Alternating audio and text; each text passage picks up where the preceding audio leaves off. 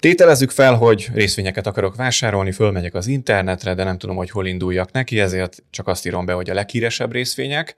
Ilyeneket találok, hogy Facebook, Google, Amazon, Apple és társai. Jól teszem, hogyha ezekből vásárolok, vagy nem? Kezdjünk. Bármilyen kijelentés, információ a beszélgető felek személyes véleményét tükrözi, ami nem minősül ajánlatnak és befektetési tanácsnak. Így nem alkalmas befektetési döntés meghozatalára. Pénzbeszél podcast, Dencsi Attila, Horváth Attila és Magyar Zoltán in the House. A mai adásban arról fogunk beszélni, hogy érdemes-e ezeknek a marketing részvényeknek, vagy sláger részvényeknek, már mindenféle nevet kitaláltam az adás előtt, de még nem jutottam a végére. A komment szekcióba várjuk, hogy mi az a név, amivel igazán lehetne jellemezni ezeket az igen fölkapott részvényeket, híres részvényeket, amiket egyébként a bevezetőben már ott felsoroltam és uh, ahhoz adunk támpontot, hogy uh, milyen szempontokat érdemes mérlegelni, hogyha valaki ilyen típusú részvényeket szeretne vásárolni, úgyhogy érdemes velünk maradni. A feliratkozgás gombot, hogyha valaki még nem használta, akkor támogasson minket, szeretnénk tízezer feliratkozót minimum elérni szerintem ebben az esztendőben, és uh, nagyon jó esélyeink vannak erre, úgyhogy önökön Hol tartunk egyébként? Ez. Hát olyan 6-7 ezer között vagyunk. 6 ezer pár száznál, igen. 6 ezer pár száznál. Remélem ezt mondjuk egy év múlva megnézzük, és akkor ez már egy... És nevetünk, hogy 6-7 ezer feliratkozó. Startoljunk. Attila, lehet, hogy neked a kérdésfeltevésed az adekvát ide. Miért beszélünk egyáltalán erről a témáról? Hm. Hát azért is, mert ahogyan itt mondtad is a bevezetőben, ezek nagyon népszerű részvények, nagyon sokan foglalkoznak vele. Hogyha megnézzük a broker cégeknek, akár magyar broker cégeknek, például a KBC-nek ránéztem, meg van egy összesítése, több eh, listát is összesít, hogy mik a legnépszerűbb, leginkább vásárolt cégek, és hogyha nem a magyar papírokat nézzük, meg nem az alapokat, akkor, akkor kb. ezek az ilyen Tesla, Apple, Amazon, amiket te előtte is felsoroltál, ezek jönnek elő, illetve hát, hogyha egy laikus befektetőnek fölötlik az a gondolat, hogy valamit vásároljon, akkor ez az első, ami eszébe fog jutni, mert hogy ezek egyébként a legnépszerűbb, többnyire a legnagyobb vállalatok is, amik a világon léteznek, olyan méretűek, amik tényleg így épésszel felfoghatatlanok. Hát ugye az Apple mondjuk a magyar GDP-hez képes, kb. 20-szoros mértékű a piaci kapitalizációja, tehát irdatlanul sok, ugye egy-egy cégnél akár több százezer ember is dolgozhat, termékeket akár milliárdan is használhatják, de ez még nem feltétlenül jelenti azt, hogy érdemes egyáltalán foglalkozni ezekkel a cégekkel, mint befektetésekkel. Lehet, hogy azt kéne feltennünk első kérdésnek, hogy kell-e bárkinek is egyedi részvényeket venni, vagy van más megoldás? Hogy magának az egyedi részvényvásárlásnak nagyon sok buktatója van, ami nem feltétlenül jön ki olyan könnyen, és ebben ezek a buktatók részben abból adódnak, hogy, hogy az átlag befektető az nem részvény elemző, és ott hozzátenném azt, hogy még a részvény elemzők között sincsen konszenzus, bár elvileg mindenkinek ugyanazok az információk állnak rendelkezésre, de akkor miért van az, hogy egy részvényt mondjuk tíz elemzőből öten ajánlják vételre, öten meg azt mondják, hogy inkább beladni kellene. És ez még a nagy cégeknél sincsen teljesen így összhangban. Sőt, még azt se lehet mondani, hogy a, a nagy alapkezelők, meg a profilbefektetők pont ugyanazokat a cégeket vásárolnák. És hát a kisbefektető meg még inkább bajban van, mert hogy neki meg nincs is elég információja ahhoz, hogy egyáltalán el tudja dönteni, hogy melyik cég hogyan működik. Azért a legtöbbször, bár ezt majd a minket követők eldöntik, de a, aki már vásárolt ilyen részvényt, az könnyen lehet, hogy csak annyit tett, hogy látott egy terméküket, vagy használja, vagy meglátta a tévében, hogy gyakran van róluk szó. Mondok rá példát, meglátsz egy nagyszerű elektromos autót, amiről sokat beszélnek minden felületen, és úgy gondolod, hogy ez egy jó vétel lehet, hiszen annyian sokan gondolják ezt szintén. És ennél tovább nem is elemzi az átlag kisbefektető talán de ezt csak feltételezem, meg lehet erre nyugodtan. Hát ennek ugye voltak ezek az anekdotikus sztorik, hogy a, ugye a 2020-as időszakban, amikor ugye nagyon megnőtt a lakosságnak a jelenléte, főleg Amerikában a részvénypiacon, akkor voltak ezek a különböző fórumokon, hogy ugye úgy válogattak, hogy valami a kezükbe akadt, nem tudom, a boltba, és akkor hm, ennek valami van részvénye, van, hát akkor ezt megveszem. Ott itt vagyok végül is a, a Walmartba. Hm, nézzük, és sokat jár, van rész, ezt is megveszem, és akkor így gyakorlatilag az alapján, hogy én miket használ, úgy befektetett abba, amiket ő úgy is várs, akkor van egy megbízható vevő, akkor az már úgy jó. Szóval, hogy igazából csak meg is tudom azt, amit Attila mond, hogy ez tényleg egy ilyen uh, borzasztóan nehéz helyzet a kisbefektető szempontjából, mert ugye azért a piac az úgy néz ki, hogy ott vannak az intézményi befektetés, az ott dolgozó elemzők, befektetési szakértők, akiknek azt tanulták, akár évtizedek óta azzal foglalkoznak, hogy maximalizálják a befektetéseken érhető hozamokat. És azon hogy itt van egy ilyen tapasztalatbeli, megoktatásbeli különbség, tegyük fel, hogy a kisbefektetőnk, aki most itt nyerni szeretne a piacon az ilyen emberekhez képest mondjuk tehetségesebb, és ő gyorsabban megtanulja ezeket, akkor is az a következő szint, hogy egy brutális információs asszimetria van gyakorlatilag itt. Tehát azok a, az adatmennyiség, meg adat mélység, amiket az intenzív befektetők tudnak használni, azok összesen hasonlítanak azokkal, amik ingyenes elérhetőek az interneten tulajdonképpen. Tehát ami egy ilyen klasszikus eszköz, amit használnak, ez a Bloomberg terminál, ami gyakorlatilag kereskedni is lehet rajta, meg nagyon sok ilyen analitikus adat található, meg, meg egyéb adatok. Ez például éves szinten egy ilyen 24-27 ezer dollár, tehát cirka 10 millió forint, vagy mondjuk egy ilyen millió, 750 ezer millió forint környéke per hó, hogy ezt az adatmennyiség csak hozzáférjen az ember. És nyilván azért egy átlagos kisbefektető, neked méretrányosan séri meg az, hogy ő csak az adatokra ennyit elkölcsön. És ezért így borzasztó nehéz egy olyan piacon versenyezni, ahol akikkel szemben állsz, azon túl, hogy ő neki ez a polgári állása, tehát ő nem munka után ránéz kicsit, hanem effektív ezzel foglalkozik, és még sokkal többet is tud a piacról. Hát azért az így látszik, hogy egy ilyen nagyon, hát nem, nem rejtős, hanem hogy ami felfele hegyes, vagy egy ilyen, szóval, hogy egy ilyen ne, nem túl egyenletes vonal az, ami versenyeznek mondtad, a hogy aszimetria van, ugye jobb eszköztárral, nagyobb tudásbázis, több adat. Igen.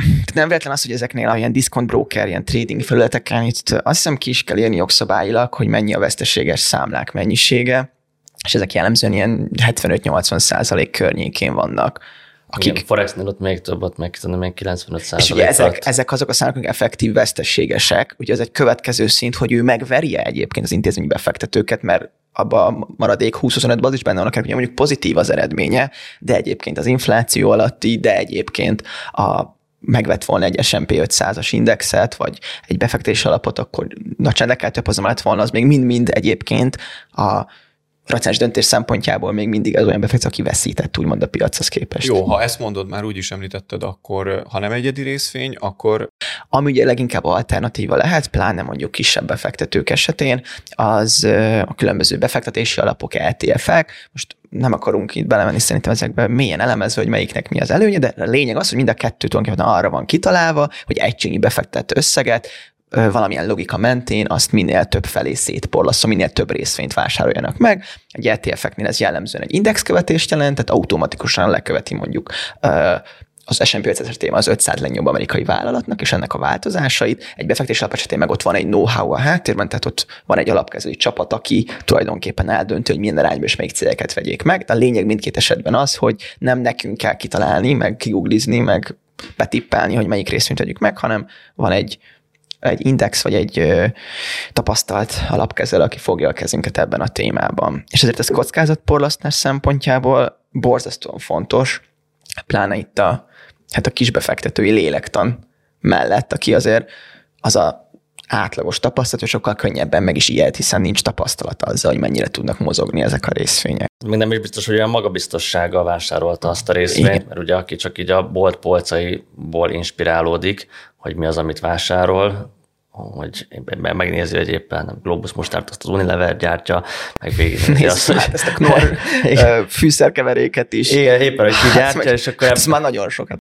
Kimegyek a parkolóba, és akkor megnézem, hogy milyen autók állnak. Tehát hogy nyilván, aki eleve egy ilyen impulzus alapján hozta meg a döntését, az kevésbé is fog tudni kitartani mellette, mert, mert hogy nincsen egy olyan nagyon mély meggyőződése a felől, hogy miért is fognak ezek a cégek hosszú távon jól működni.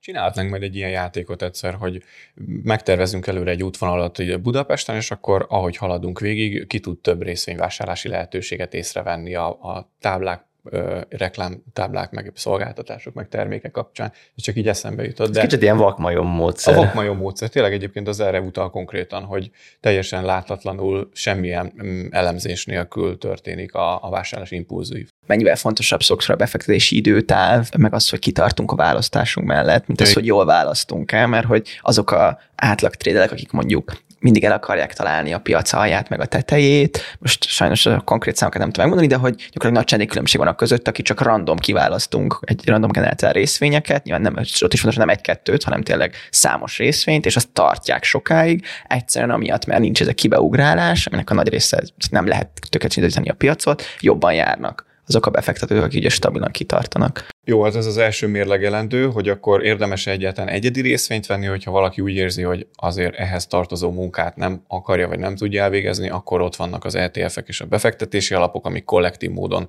fektetnek be több értékpapírba, több részvénybe. Ez így akkor? Ez így oké, okay, igen, mert ugye már volt szó, hogy hogyan lehet megverni a piacot, hát a, például a hosszabb tartási időtávval, azzal meg lehet verni a piacot, azzal, hogy mondjuk indexeket vásárolunk, azzal meg, le, meg lehet verni a profikat, tehát igazából ezek azok, amikkel a profikat is oda lehet verni, nem pedig azzal, hogy, hogy hogy én, én is én megpróbálok jobb részvényeket választani, mint ők. Tehát abban nem leszünk jobbak, vagy nagyon kicsi rá az esély, mondhatni a kisbefektetőnek inkább véletlenszerű, amiben le lehet győzni őket, hogy mondjuk türelmesebbek vagyunk náluk, mert hogy nekik lehet más logika alapján kell majd. Más a nyomás. Csak a... Igen.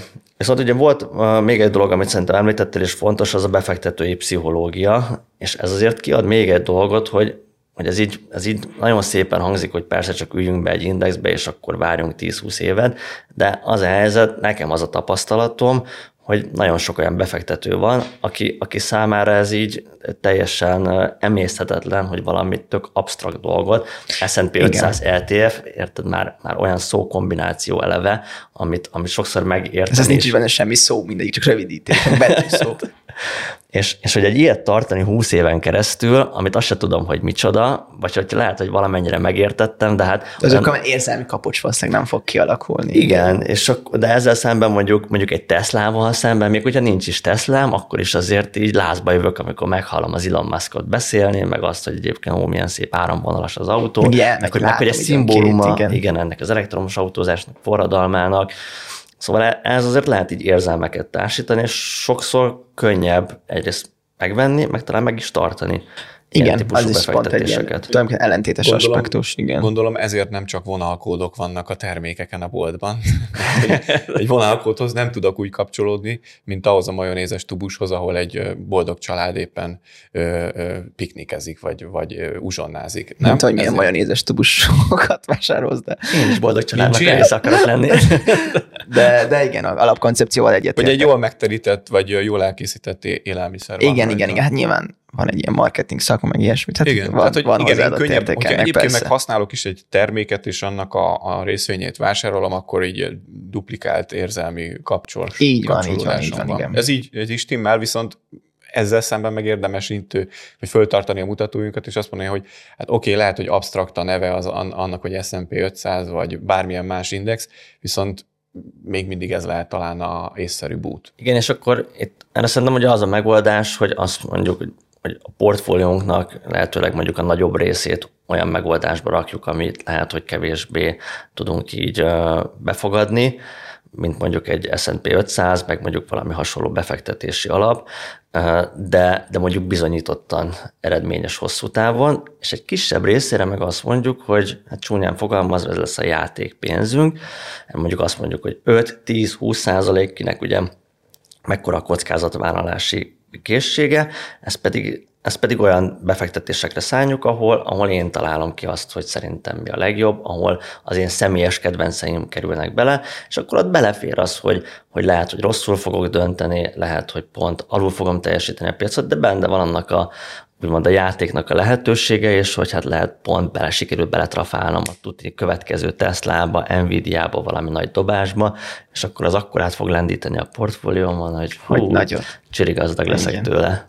Igen, ez egy ilyen érdekes kérdés, mert nyilván akár könyveket, akár az interneten googlizásra akarjuk kitalálni, hogy hogyan kell befektetni, mit csinál a jó befektető, akkor ugye nyilván minden is az ellentéte is le van írva, de ami azért talán szinte mindenhol felmerül, hogy az érzelmek, mint olyanok, azok nem annyira segítség a befektetési döntések meghozatala során. Tehát ö, alapvetően azért bármennyire is kevésbé izgalmas, csak megveszünk mondjuk egy ETF-et vagy egy befektetési alapot, valószínűleg a kisbefektetők, vagy az átlagos lakossági befektetők nagyon nagy része sokkal jobban jár, szigorúan anyagilag vizsgálva ezekkel az eszközökkel. csak hát ott az a másik aspektus, hogy ez szépen hangzik, hogy érzelmileg kizárva kéne befektetni, csak hát ez eleve a profik sem mindig képesek rá, meg hát ugye azért az emberiségnek az egy fontos szkíje, hogy nagyon dús érzelemvilággal rendelkeznek, szóval ez egy ilyen nehéz helyzet. Ha meg is nézzük ezeket a nagy neveket, ugye vannak ezek a FANG részvények, amik a ö, Facebook, Amazon, Apple, Netflix, Google, most itt közben már voltam így a Metalet, meg ö, hasonlók, szóval itt ö, voltak átnevezések. Most már van új szó egyébként, ez a Mamma, hogy most már a Microsoft bejött, a Netflixet kidobták, mert hogy ő, ő, ő kevésbé, kevésbé bírta itt a versenytársakat leegyszerűsíteni. Na mindegy, szóval, hogy ezek a nagy cégeket megnézik, akkor ugye az van az ember, ezek nagyok, és akkor végül ezek is biztonságot tudnak adni. De most itt csak érdekességképpen visszanézegettem, hogy csak az elmúlt öt évet nézve, tehát most nem így történelmileg körülnézve, itt milyen korrekciók voltak, és hogy ehhez képest milyen korrekciók voltak, ha valaki mondjuk az S&P 500-eset vette meg. És itt azt mondta, hogy a kockázatnál általában ezt a kilengés nagyságot, ennek a gyakoriságát szokták valahogy, ezzel szokták definiálni a kockázatot, hogyha befektetünk, az mennyit tud ingadozni, milyen gyakran ingadozik. És bármennyire is nagy cégekről van szó, itt azért azt lehet látni, hogy például egy alfabetet Google-ban az elmúlt öt évben volt gyakorlatilag mindössze, amikor egy ilyen 40 os korrekció volt. Tesla esetében az egy külön sztorit is megérott, hogy gyakorlatilag közel 75 os korrekció volt ebben az időszakban. Egy, egy meta is közel 75 százalék. A meta az a Facebooknak ugye az új neve, az is közel 75 százalék. Netflix nincsen közel 75 százalék, és azt végig lehet menni, egyébként van pár, az Apple az pont egy ilyen kitartó, csak 30 százalék környékén korrigál, de ugyanebben az időszakban mondjuk, ha megvettük egy S&P 500-asat, ott azért a korrekció az ilyen 25 százalék környékén volt, most mindent a saját üzletet dollárban nézve, és hát azért az nyilván egészen másképp néz ki egy rizikós környezetben, hogy ha nem tudom, befektettem 10 milliót, az most épp két és fél millió forintot ér, vagy 7,5 milliót a legrosszabb időszakokban. És azért ezt is érdemes átgondolni ilyenkor, amikor az ember azt mondja, hogy ő egy-egy egyedi részvényt megvásárol, mert legyen szó tényleg bármilyen nagy cégről, egész egyszerűen egyetlen egy cégről van szó, sokkal nagyobb mértékű kockázatnak van kitéve, ha nem is azért, mert azt gondoljuk, hogy nem tudom, eltűnik vagy megszűnik létezni bármelyik ezek közül a közeljövőben, hanem egész egyszerűen egy-egy hír sokkal jobban meg tudja rángatni az árfolyamokat, meg sokkal nagyobb mértékben. Oké, okay, akkor ezt is érdemes mérlegelni, hogy belefér-e ekkora ingadozás annak, aki ezekből az egyedi részvényekből vásárol, vagy inkább választja a kollektív módon történő hát kiegyensúlyozottabb igen, változások. Igen, vagy hogyha azt mondja, hogy, hogy nem fér bele, vagy nem ekkora mértékben, akkor mondhatja azt, hogy a tőkém 10%-ánál belefér az, hogy akár az a 75%-át Mert ugye ha azt kiszámoljuk, a tőkém 10%-án 75% az 7,5%-ot reméljük, 7,5% a teljes portfólióra vonatkoztatva. Az azért annyira nem ijesztő. Értem, tehát akkor a szabályokat ilyen szempontból megalkothatja bárki, aki most ezeket a, a, az elmúlt perceket hallgatta. Van-e még szempont, ami, ami fontos lehet? Ami még ezen túl ugye hasznos lehet, hogy adjunk valami olyan dolgot is, hogy hogyan lehet tényleg, hogyha valaki arra adja a fejét, hogy, hogy ezekből a nagy cégekből vásárol, hogy mégis hogyan tud ebben mégis talán azért egy kicsit így e, sikerevezetőbb módon dönteni. Nagyon fontos, hogy tényleg a lehető legegyszerűbben és abszolút laikus szempontból igyekszünk most valamiféle megközelítést adni. Nem akarunk elveszni az elemzői hozzáállásban, egyszerűen azért, mert a legtöbb kisbefektető sem így fog hozzáállni. Talán az egyik dolog, ami működhet, hogy megnézzük azt, hogy mik azok a cégek, amik a profik, amit a profik vásárolnak, a legnagyobb alapkezelők, a, leghíresebb befektetők, erre rá lehet így keresni, most owned stock, van egy pár ilyen lista, és erről mi is be fogunk rakni, egy-két listát, hogy mik azok, amik a legnépszerűbbek, és aztán megnézzük azt, hogy mikor fordul elő olyan, hogy ezekből a nagyon népszerű, a profik által nagyon, népszerű, nagyon választott, meg nagyon kedvelt cégek közül, mikor fordul elő olyan, hogy valami igazán nagy akcióval leesik 20-30 százalékot, mert az, az talán egy olyan jel hogy ezt megvették a profik is, és még be is akciózták, az egy jó, jó, jó. Az, az, az egy jó, jó kiindulási alap. És ez, és ez nem, nem, egy, nem egy bonyolult megközelítés. Nem, nem, nem kell nagyon elemeznünk a céget. Azért továbbra is, is áll az, hogy azért korlátozzuk a portfóliónkban pozíciónak a méretét, de talán ezzel a megközelítéssel azért mondjuk növelni tudjuk a nyerési esélyeinket. Laikusként, ha megnézzünk egy-egy részvényt, akkor nagyon könnyű a hibába esni, hogy megnézik, hogy mi volt ugye a csúcsa, és akkor ehhez képest most kevesebb, akkor ugye van ez a buy the dip, akkor vegyük meg ezt a korrekciót, és akkor az tök jó lesz, majd olcsón vettünk, hiszen a csúcsánál ez kisebb szinten van.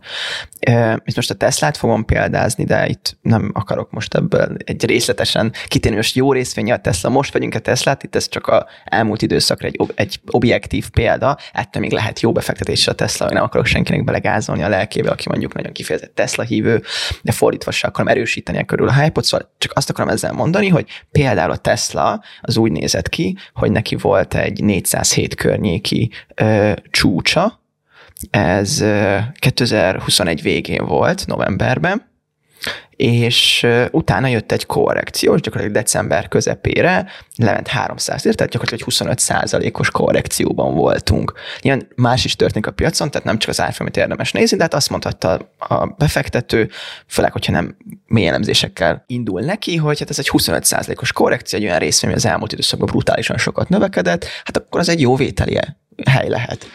És akkor eltelt megint három hónapot vagyunk márciusba, ekkor már 265 az árfolyam, tehát a még lejjebb mentünk, tehát akkor 65%-ra ment tehát egy 35%-os korrekcióban vagyunk, tehát akkor még mindig mondhatja, hogy hát azért akkor ezt már tényleg jó lenne megvenni, már hát 35%-os korrekció, most nem állok meg minden egyes ilyen pontnál, de a mély pont az gyakorlatilag 113-nál volt, tehát 75%-ot ment le a csúcshoz képest, és akik mondjuk az első korrekciókat megvették, azok még gyakorlatilag volt, aki felezett, de volt, aki még több, tehát hogy 3-10-ről 100 ez még gyakorlatilag harmadolt, mert hogy mindig megvette akár a dipeket, és hát most egyébként ott tartunk, már jött vissza, 251 környékén van ma, amikor ezt felvesszük, de ez mindig azt jelenti, hogy aki az első kettő korrekciót megvette, tehát a 25, illetve 35 százalékosat, amire tényleg hogy 35 százalék, az már tényleg egy látványos, egy top részvény esetében is, az még mindig korrekcióban van több mint év elteltével.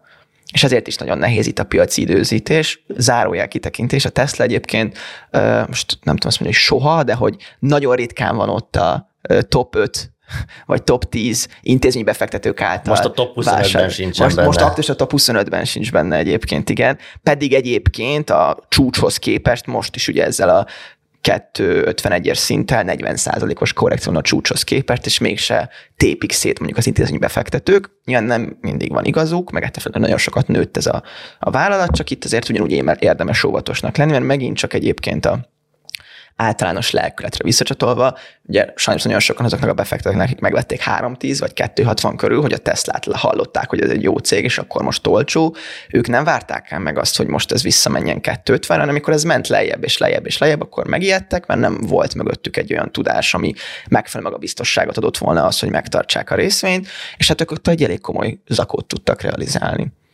Szóval, hogy azért nem mindenkinek való az egyedi részvényválasztás, de igen, én így végig gondolva elmondottakat Attilával, hogy egyet tudok érteni, hogyha valakinél mindenképp megvan ez az érzés, hogy ő szeretne kicsit bűnözni, úgymond, és érzelmileg választani, akkor legalább azt a saját szabályt érdemes fejteni, hogy maximum vagyon mekkora részével teszi ezt meg, mert az megfelelő kereteken belül tudja tartani ezeket a nagyobb zakókat is akár. Kész vagyunk? Elégedettek vagytok? Szerintem igen, berakunk még egy-két listát arra, hogy mik így a, éppen mik a legnépszerűbb cégek így a nagy alapkezelők, meg hedgefundok által. Még mik a legnépszerűbbek most? Microsoft, Alphabet, Amazon, mondjuk ezeket kb. fejből így tudjuk mondani. Meta meg a Visa. Meta meg a Visa, ez az öt legnépszerűbb. A top 25-ben nincsen és benne a Tesla. Metahoz mondjuk, hogy Facebook, az Alphabetnek hozzuk, hogy Alphabet, ez meg, hogy Google, akkor egyébként a hallgatók zöme mindegyik céget ismeri valószínűleg, tehát hogy végig az is teljesül, hogy nem ismeretlenekbe kell fektetni, de mégis tudod egyedi részvényt venni. Igen, azt, amikor megnéztük azt, hogy a Robin Hoodnál, ami egy ilyen kisbefektetőkre specializált. Kifejezetten, igen. Igen, broker cég, ott viszont, ott viszont egyáltalán nem egyezik ez a lista, mert ott a legnépszerűbb papír a Tesla. Ami ugye, ahogy mondtuk, és a top 25-ben sincs igen, benne. azt a második meg a Ford, de a Ford sincsen benne a top 25-ben. Ugye a GameStop is még a topok, meg AMC is a top pozíciók között van, már volt régebben egy adásunk erről, hogy ott milyen hát gyakorlatilag hitháború alakult ki a nagy befektetők, kis befektetők között, ahol egy nagyon kis része a kis befektetőknek nyert csak, de igen, ott sokkal több az ilyen sztori részvény, ami azt várjuk, hogy majd nagyot nő. Igen. igen. Szóval, ha akarjuk növelni az esélyeinket, akkor inkább azért a profikra hallgassunk, és azt nézzük, hogy ők mit vásárolnak. Egyébként például ugye Buffettnek van ez a híres mondása, a világ egyik leghíresebb, meg öregebb befektetője, és ő mondta, hogy annak ellenére, hogy ő egyébként egy olyan eszközkez, ami neki érdeke, hogy az ügyfelek az ő részvényét vegyék meg. Ő azt mondta, hogy az ügyfelek zömének valószínűleg jobban jár, csak megveszik az S&P 500-as indexet, tehát ő is ennek a nagy apostola, hogy, hogy az ügyfelek zömének fölösleges végtelen időt és álmatlan éjszakákat tölteni azzal, hogy egyedi részvényeket tippelget, csak vegyenek indexeket, és utcu neki. Rendben. Oké, okay, a mai adásban arról beszéltünk, hogy milyen szempontokat érdemes mérlegelni az egyedi részvények és kontra más típusú megközelítések kapcsán. Ha valaki érzi, hogy elfogadna tőlünk egy költségmentes konzultációt, amiben akár segítünk ilyenfajta terveinek a kialakításában, akkor ne habozzon, a leírásban található linken lehet hozzánk jelentkezni konzultációkra a viszontlátásra, a viszonthallásra. A viszontlátásra. Üdvözlöm a kis feleségemet, meg Szia Zoya és szia Elia. Ez kis volt babáknak. a Pénzbeszél, az Investmentors podcastje. Ha tetszett, iratkozzon fel ön is, hogy ne maradjon le a legújabb felvételekről. Ez kemény. Hát de te, néztük a videót, és intézett, hogy ap, most például megkérdeztem, hogy Bogyó és Babócát, vagy apát nézzük, és hogy apát nézzük. Szóval most már apát nézzük az ebédhez. Hú, az fölmerült, hogy... Személykult az adag kell, akkor...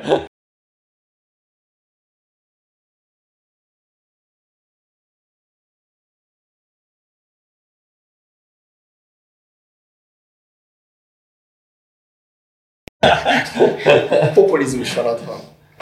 És akkor amikor elkezdem hogy sziasztok, és akkor most meg kimondom a nevét, akkor tök boldog lesz. Nem egy pár rész, ahol ilyen gondolatismétlések voltak, azt nem tudom, hogy majd tudjuk-e vágni. De, de ezt azért meg kéne vágni erősen. Igen. Nagyon hosszúk voltak a Mennyi? egyes blokkok. Mennyi? De ezt Meg eldöntitek. sokszor ugyanarról volt szó. Igen. Hát volt, volt a végén egy ilyen megismétlés, tehát amikor